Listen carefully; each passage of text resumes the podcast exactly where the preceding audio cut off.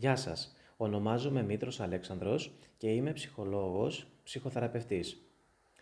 Υπάρχουν διάφοροι παράγοντες οι οποίοι είναι πιθανό να δημιουργούν προβληματισμούς και δυσκολίες σε μια συντροφική σχέση. Ένας από αυτούς τους παράγοντες είναι πιθανό να είναι οι διαφορές ανάμεσα στις ανάγκες των δύο συντρόφων στο πλαίσιο μιας συντροφικής ε, σχέσης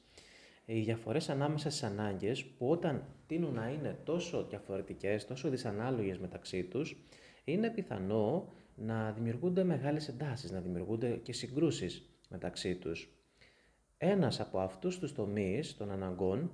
είναι το δίπολο το οποίο έχει από τη μία πλευρά, από τον ένα πόλο την ατομικότητα, την ανάγκη δηλαδή για το βίωμα της ατομικότητας στο πλαίσιο μιας συντροφικής σχέσης και από τον άλλο πόλο έχει τη συντροφικότητα, την ανάγκη για το βίωμα και για τη διατήρηση του βιώματος της συντροφικότητας, της σύνδεσης και της οικειότητας, της εγκύτητας. Αρχικά, σε μια συντροφική σχέση, ίσως είναι πιο εύκολο να αντιληφθούμε την ανάγκη για συντροφικότητα. Είναι η ανάγκη που ικανοποιείται όταν και οι δύο μοιράζουν τις ευθύνες και τις υποχρεώσεις του καθημερινού κοινού βίου ή όταν και οι δύο επικοινωνούν για παράδειγμα τα συναισθήματά τους, τις σκέψεις τους, τους προβληματισμούς τους. Όταν και οι δύο προσπαθούν συγχρόνως για τη διατήρηση της επαφής και της επικοινωνίας. Η ανάγκη για την συντροφικότητα ικανοποιείται όταν αισθάνονται ότι αποτελούν ο ένας προτεραιότητα για τον άλλον και αυτό μέσα από τις μικρές αλλά και σημαντικές αποφάσεις καθημερινότητας και της ζωής τους. Επίσης ικανοποιείται όταν το ζεύγος θα μοιράσει στιγμές, όπως για παράδειγμα μια συζήτηση που θα κάνουν οι δυο τους, μια βόλτα ή ένα ταξίδι που θα μοιραστούν την εμπειρία ή πιο απλά μια ταινία που θα καθίσουν να απολαύσουν στο τέλος μιας κουραστικής ημέρας. Όπως γίνεται λοιπόν αντιληπτό, μέσα από την κάλυψη της ανάγκης για συντροφικότητα,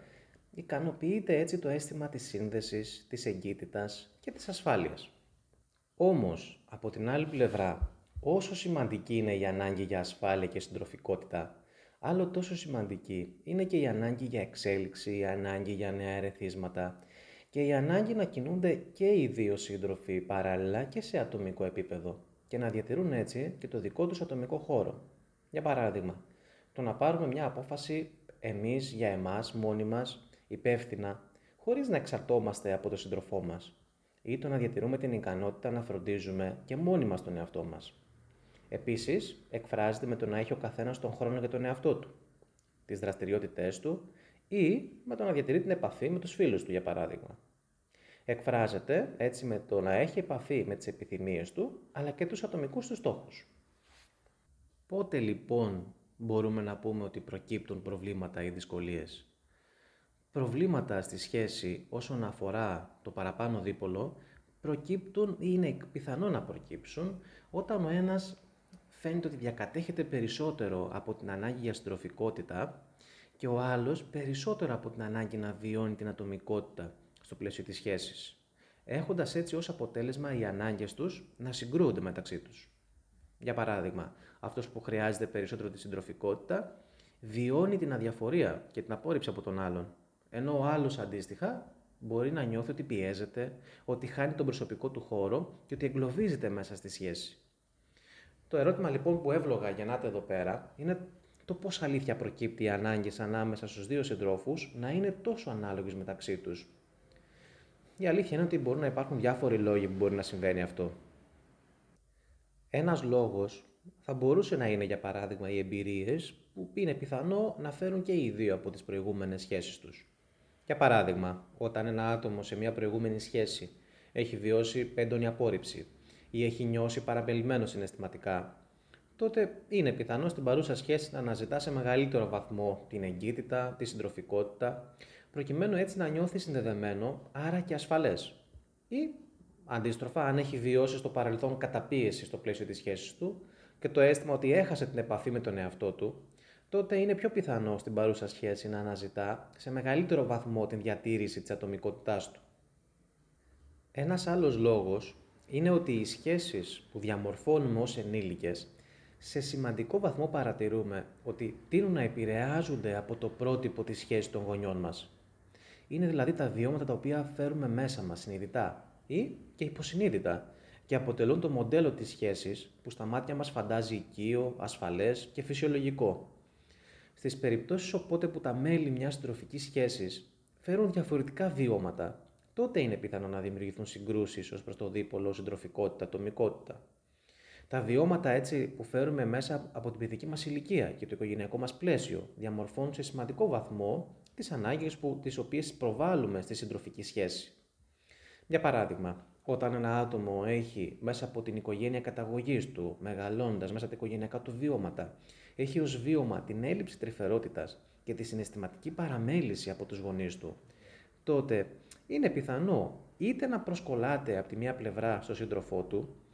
είτε από την άλλη να λειτουργεί στο άλλο άκρο, σε υπερβολικά ατομικό επίπεδο, προκειμένου έτσι να προστατεύσει τον εαυτό του από μια μελλοντική παραμέληση και απόρριψη και από μια αναβίωση κατά μία έννοια του τραυματός του.